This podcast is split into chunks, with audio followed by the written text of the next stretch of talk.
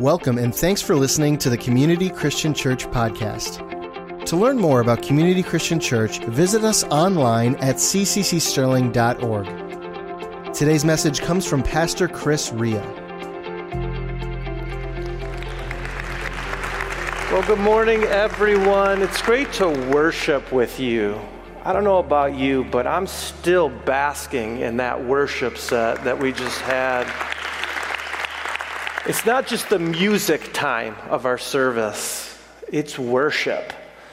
It's coming together and, and giving our hearts to God and letting His presence just saturate our lives. And it's just an amazing thing. And I want to thank our worship team again for doing such a good job.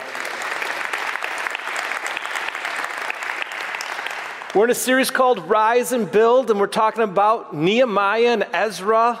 And how many of you are enjoying the series so far? All right, we're, we're working our way through, and I want to focus on Nehemiah chapter 6 this morning, and I'm going to jump right in. This is Nehemiah himself talking here. Nehemiah 6, verse 1. When the word came to Sanballat, Tobiah, Geshem the Arab, and the rest of our enemies that I had rebuilt the wall and not a gap was left in it, though up to that time I had not set the doors and the gates. Sanballat and Geshem sent me this message Come, let us meet together in one of the villages on the plain of Ono. Oh no, is right. that was bad. That was a cheesy joke. Sorry. Should have ran that one by you first. But they were scheming to harm me, Nehemiah says. So I sent messengers to them with this reply I am carrying on a great project and cannot go down. Why should the work stop while I leave it and go down to you? Four times they sent me the same message, and each time I gave them the same answer.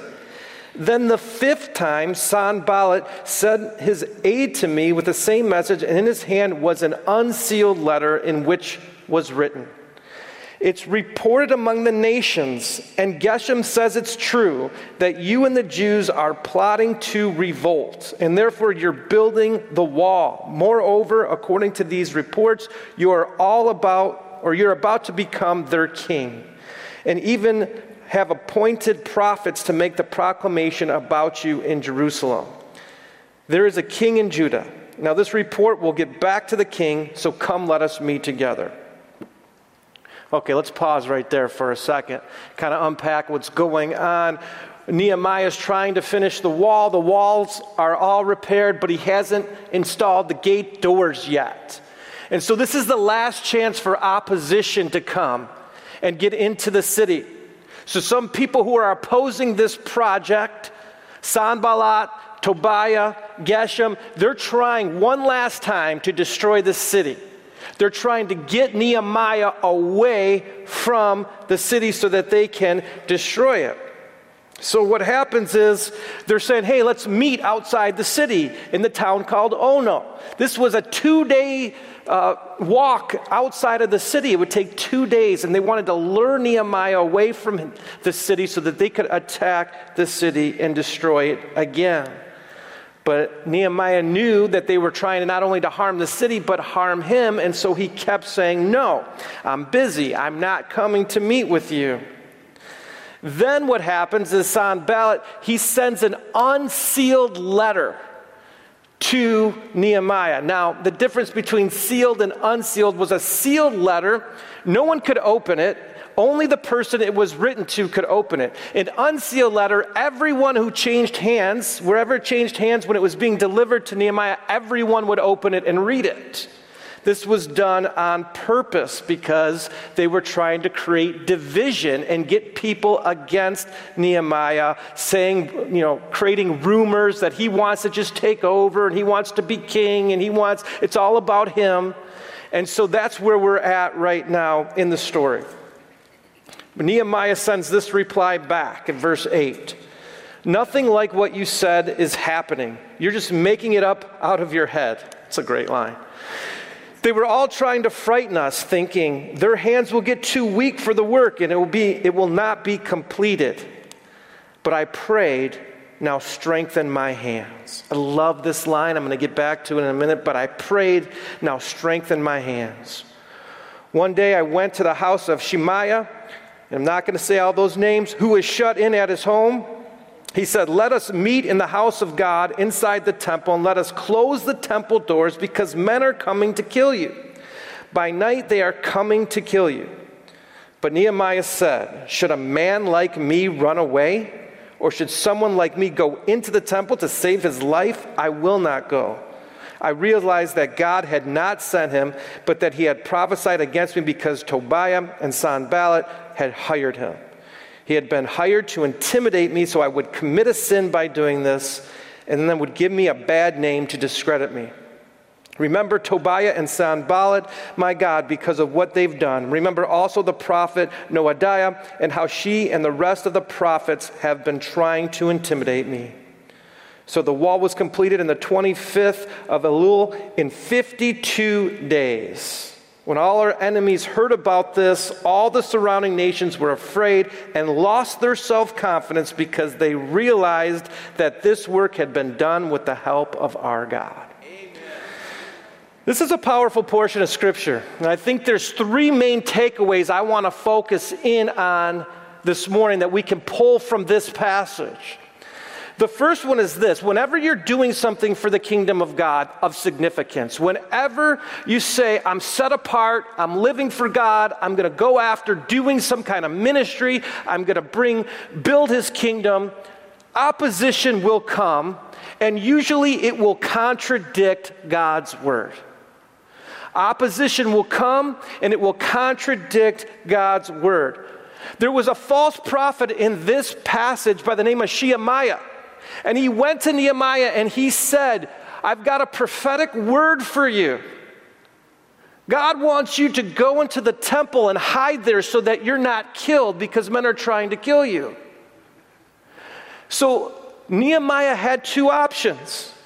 I could listen to this word, I could accept it as the prophetic voice of God, I could take it at face value or I could look at what the Word of God says and weigh it against that. And he knew that the Word of God said that no king, no governor was allowed to go into the temple. That was a sign for the priests, and I'll show it to you in Scripture. Numbers 18:7 says this. But only you and your sons may serve as priests. He's talking to Aaron in connection with everything at the altar and inside the curtain. I'm giving you this service of priesthood as a gift. Anyone else who comes near the sanctuary is to be put to death. This was serious. God appointed his priests to run the temple, to be in charge of it. And whenever other people entered, it, was, it didn't go well for them. For example, I want to read you one other portion of scripture in Second Chronicles 26. It says this 16. But after Uzziah became powerful, his pride led to his downfall. He was unfaithful to the Lord his God and entered the temple of the Lord to burn incense on the altar of incense. Azariah, the priest, with 80 other courageous priests of the Lord, followed him in. They confronted King Uzziah and said, It's not right for you, Uzziah, to burn incense to the Lord. That's for the priests, the descendants of Aaron, who have been consecrated to burn incense. Leave the sanctuary, for you have been unfaithful, and you will not be honored by the Lord God. Uzziah, who had a censer in his hand, ready to burn incense, became angry while he was raging at the priests in their presence before the incense altar in the Lord's temple, leprosy broke out on his forehead. When Azariah, the chief priest, and all the other priests looked at him, they saw that he had leprosy on his forehead, so they hurried him out. Indeed, he himself was eager to leave because the Lord had afflicted him. King Uzziah had leprosy until the day he died. He lived in a separate house, leprous and banned from the temple of the Lord. Jotham, his son, had charge of the palace and governed the people of the land.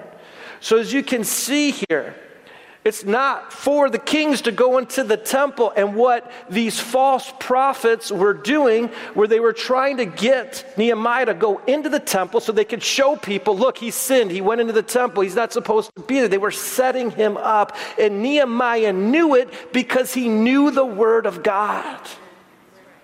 And that's why it's so important in this day and age for us to know the word of God. Because I'm going to tell you right now, there's a lot, a lot of false teaching out there right now. There's a lot of people who are trying to get us away from this word. And all of it being God breathed and inspired. And there's people who are literally taking the parts out they don't want to live by anymore. And they still call themselves Christians. I'm a Christian, I'm a Christ follower, I know God, I'm fine with Him, I spend time with Him, I pray. But I've, I've gotten rid of these parts because I don't want to live my life by those parts. And our culture doesn't want us to live those lives by. It, life is just easier for everyone if we don't live our life by some of these parts. And they're creating their own versions of the Bible. And this is nothing new. It's been happening for a long time. The Apostle Paul talked about false teaching and false prophets and people doing this back in his day. One of our own founding fathers, Thomas Jefferson, he cut out all the parts of the Bible he didn't like and he created a Bible for himself without the parts that he didn't like and just read that Bible all the time. This is nothing new, it happens. And there's a movement going on called the post evangelical movement. And it's a movement of, re- of deconstructing faith and reconstructing a faith that is different than what the Word of God teaches. And basically, what this movement is doing is it's really following the culture's lead and trying to make everyone feel comfortable. It's a, it's a movement that there's no judgment. You don't have to live your life a certain way. There's multiple ways to God. If you're Buddhist, you can, there's good truth there. If you're uh, Muslim, there's good truth there. If you're a mystic, there's good truth there. And all of it points to God, and we can all worship together, and we can all be together, and we can do, do this life together. And don't worry, you'll never be judged when you walk in. In fact, when you walk in the door, we won't ask you to change a thing. We will just welcome you as you are and just, just live your life the way you want to live it. All are welcome. And you know, that's a, it sounds amazing, right? It, it, it sounds like, wow, that would be cool if, if we could live like that. But the truth is, we can't. And, and, and God gave us His Word. And this Word has stood the test of time. And, and everything in it is in there for a reason. I know there's hard parts of the Bible, I wrestle with some myself. But I also know that God put those parts in there to point us to Christ and our need for a Savior, that we cannot do this life on our own. And I know that uh, I believe what, what Timothy said, and Paul said to Timothy all scripture is God breathed and useful for teaching and preaching and rebuking. And I get that it would be a much easier way for Christians if we, we'd be less persecuted and we'd be more accepted if we just tolerated everything in our world. And you know me, I love people. I believe when Jesus said, Love your neighbor as yourself, that's people who don't agree with me, people who don't think like me, people who don't believe like me, people who don't act like me. But I also believe as Christians, we are called to live our lives according to this book. And God is calling us to do that. He's calling us to get a passion for His Word, all of it back, and to read it for ourselves and not just listen to influencers or preachers or other people, but for ourselves to get into this book again, to study it, to know it, so that when confusion comes, we go, wait a minute, that, that's not what this says. Because I believe there's an attack, and it, it's a brilliant attack by the enemy. It really is. It's an attack to confuse Christians. It's an attack to confuse people. It's a message that really appeals to people who are full of grace and full of love and want to live like Jesus. But it is a confusing message to people. And if you're feeling confused on what you believe and why you believe it, that is the enemy causing a spirit of confusion in your mind. I know this and it breaks my heart because I've been a youth pastor. I was a youth pastor for 13 years. And one of my greatest joys of being a youth pastor was watching the students within our youth ministry grow up and start doing ministry and, and, and own their faith and really go after God and, and, and be used by God even in high school to do great things. But the hardest part of being a youth pastor for 13 years is now watching many students that loved Jesus, that had a passion for his word, walking away from their faith now. Wrestling with what they believe, not going to church anymore because they're confused and they don't understand what they believe. And this is what the enemy's plan is it's to confuse. But God is not an author of confusion, and all we got to do is stick to the basics, and we're going to be fine read my Bible and pray every day, and I'm going to grow, grow, grow. That's the basics. And that's what God, I believe, is trying to tell his people in this time. I like to cook a little bit. My wife and I, this is, we have like Saturday date nights where we'll go to the grocery store and, and we'll both get recipes and, and we'll cook meals together. And we just enjoy this. And there's something about following a recipe that's important. Because if you don't follow the recipe, the dish isn't going to come out the way you want it to come out, right? You throw a little bit of this, a little bit of that, I'll try that in there, and you're like, whoa, that did not come out the way it was supposed to be. But when you follow a recipe, and you know a little bit about cooking, and you know that you got to heat up the olive oil and then put the garlic on, but not too much or the garlic will burn. You know, there's a lot of technique to it. When you do it right and you follow the steps and you follow the recipe, you get a fantastic meal at the end. My wife is a fantastic cook. She follows the recipe, and at the end, wow, delicious. The recipe is the recipe, whether that recipe was created 10,000 years ago, a thousand years ago, a year ago, a week ago, and whether it's a hundred years from now, a thousand years from now, that recipe is going to be the same. And if you follow that recipe, you're going to get the same results.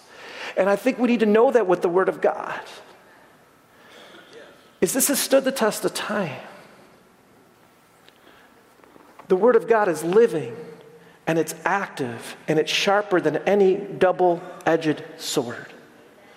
And if we just read it and apply it to our lives, we will experience sustainable transformation in our life. That is the recipe. So just know if you're feeling confused, it's okay. But just understand that opposition is trying to pull you away from what God's calling you to do. He's got a plan for your life. And the enemy is trying to pull you away from that plan. So, the number two thing we can pull out of this passage we read was this when God is involved, success will be the outcome. When God is involved in something, success will be the outcome. I love verse 9 of this story in Nehemiah he says this they were all trying to frighten us, thinking their hands will get too weak for the work and it will not be completed. But I prayed, now strengthen my hands.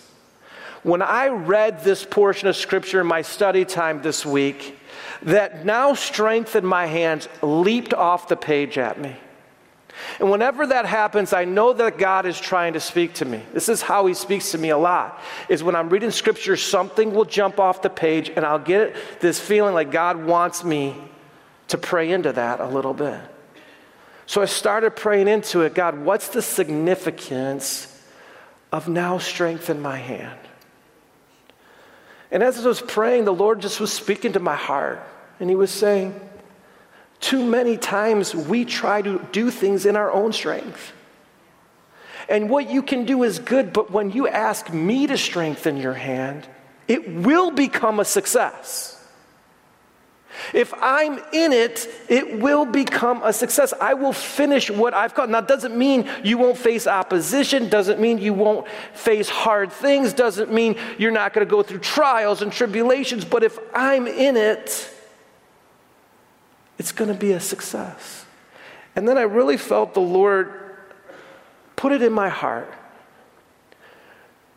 that this is a word for the men of our church at CCC and it's for men and women, but the men were on my heart during this prayer time of the Lord calling men to lead, and to lead not from their own strength only, as providers, as hard workers, but every day to get up and say, Lord, strengthen my hand. I need you. It's a call to the men to lead again, to lead their families, to pray for themselves, to worship, to study God's word, and to lead their family from a position of power in the spirit, not just authority as a man. And I really felt God was calling us to do that. And I, I know that many of you are doing that. But I really feel in this next season of life, it's important for us men in particular to step up and to worship and to pray and to read God's word and to lead well in this season.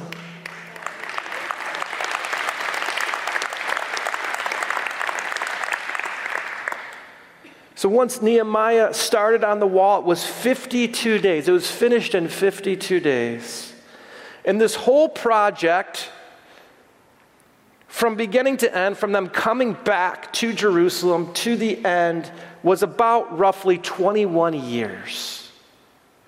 21 years of struggle, 21 years of opposition, 21 years of uncomfortability, but God brought it to completion.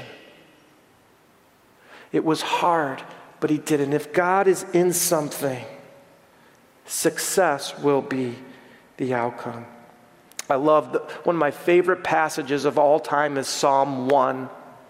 I love Psalm 1 because it talks about the person who meditates on God's words and God's ways is like a tree planted by the water. Whatever they do will prosper. And I think sometimes we worry so much about prospering. We worry so much about our future, how, what we're going to do. But it says the man and the woman who meditates on God's word day and night is like a tree planted.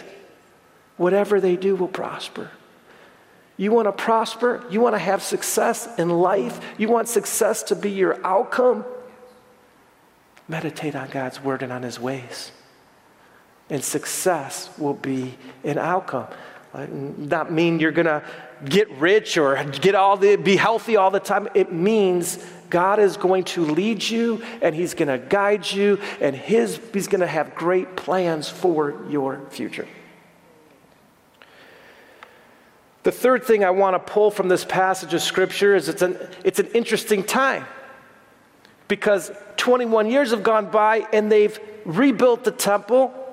They're having worship again. They're having worship services. There's commerce again in the city. Life is happening. The wall is built. They're protected now. Now what? Now what? Well, now is the time to build a life together in that city. That's my third point it is this it's the will of God for us to foster a sense of connection and community together. This was the exciting part of the story is all the work and all the heartache and everything, the blood, sweat, and tears that went into building this city, rebuilding the city, was completed. Now everyone could take a deep breath and start building their homes and start living in community together. But that's not the end of the story. The story is God wanted to use them to influence the nations from that point. And this is also a foreshadowing of Christ and the church. When Christ died on the cross for our sins, he was resurrected from the dead and he rose and sent us the Holy Spirit. And then what happened? We lived, Acts 2 community. They lived together, they, they broke bread in their homes. They ate with glad and sincere hearts. They, they listened to the apostles' teachings, and, and the word of God spread. And the kingdom of God began to get built up. And that's what this series is all about. It's about this church right here, this community coming together now. The buildings are done, the renovations are complete, but God is calling His church to ignite a passion within them for His word, for His ways, and then start to build the kingdom of God. To bring people into this church who don't know Christ and see their lives changed forever, to make an impact in our community, local community, and in the world. That's what God's calling us to do is to connect with each other and live in community together. You know, I, I was talking to Pastor Dan this week, and he was telling me a story about our food pantry that I thought I would just share with you guys. It was so powerful. For those of you who don't know, we have a food pantry in the back here, and we've had it for many years. And it's growing and it's growing and it's growing and it's growing. And now, not only are we feeding people, but other people are coming in and they're asking, you know, can we, can we shadow you? Because we want to do a food pantry in our city, at our church, in our town. So people are starting to come in and see the operation and see how we do things. And they're going to do these food pantries in their own town. Well, one pastor from the city of Detroit who's been shadowing us for a little while here, he asked if our team would go down to the city of Detroit and feed some people by his local church. And so our team did that. They went down and fed some people, and this pastor said the next Sunday at church, almost every single person they fed came to church, and eight people came to Christ as a result of getting fed. There's something powerful that happens when a community of people come together and we all use our own giftings and strengths to grow what God's doing in this local church. And I believe that's what God's doing. I want to encourage you. You heard in the announcements, we have a life group semester starting. We have testimony after testimony, story after story, how people didn't feel connected, didn't feel a sense of community, but they joined a group they got in that group and they got to know some other people in the group and they started doing life together. And they grew spiritually, but they also grew relationally. And it was the very missing thing in their life, the thing that they were longing for. So I want to encourage you to get involved in a group in our fall semester. Go all in on that group, get to know some people. Also, if you're not serving or, or using your gifts, I want to encourage you to do that as well. There's something so unique that happens when the people of God come together and use their gifts to grow the local church. I want that for you. I want you to feel like you have a sense of purpose, like you're doing something to grow the kingdom of God. Because there's nothing that will bring more fulfillment to your life than when you know the God of the world has used you to bring transformation to other people's lives. It's the greatest fulfillment of all time. So I want to encourage you use your gifts and sow those into the kingdom of God because that's what He's calling us to do. So just remember these three things before we close is this. Number one, if opposition, it will come and it will usually contradict the Word of God. It will come and it will usually contradict the Word of God. Two, when God is involved, success will be the outcome. And three, it's the will of God to foster connection and community together. And I really think if we start to do these three things, we're going to see this church impact the world for God's glory, and we're going to rise and build the kingdom of God. Let's bow our heads for prayer.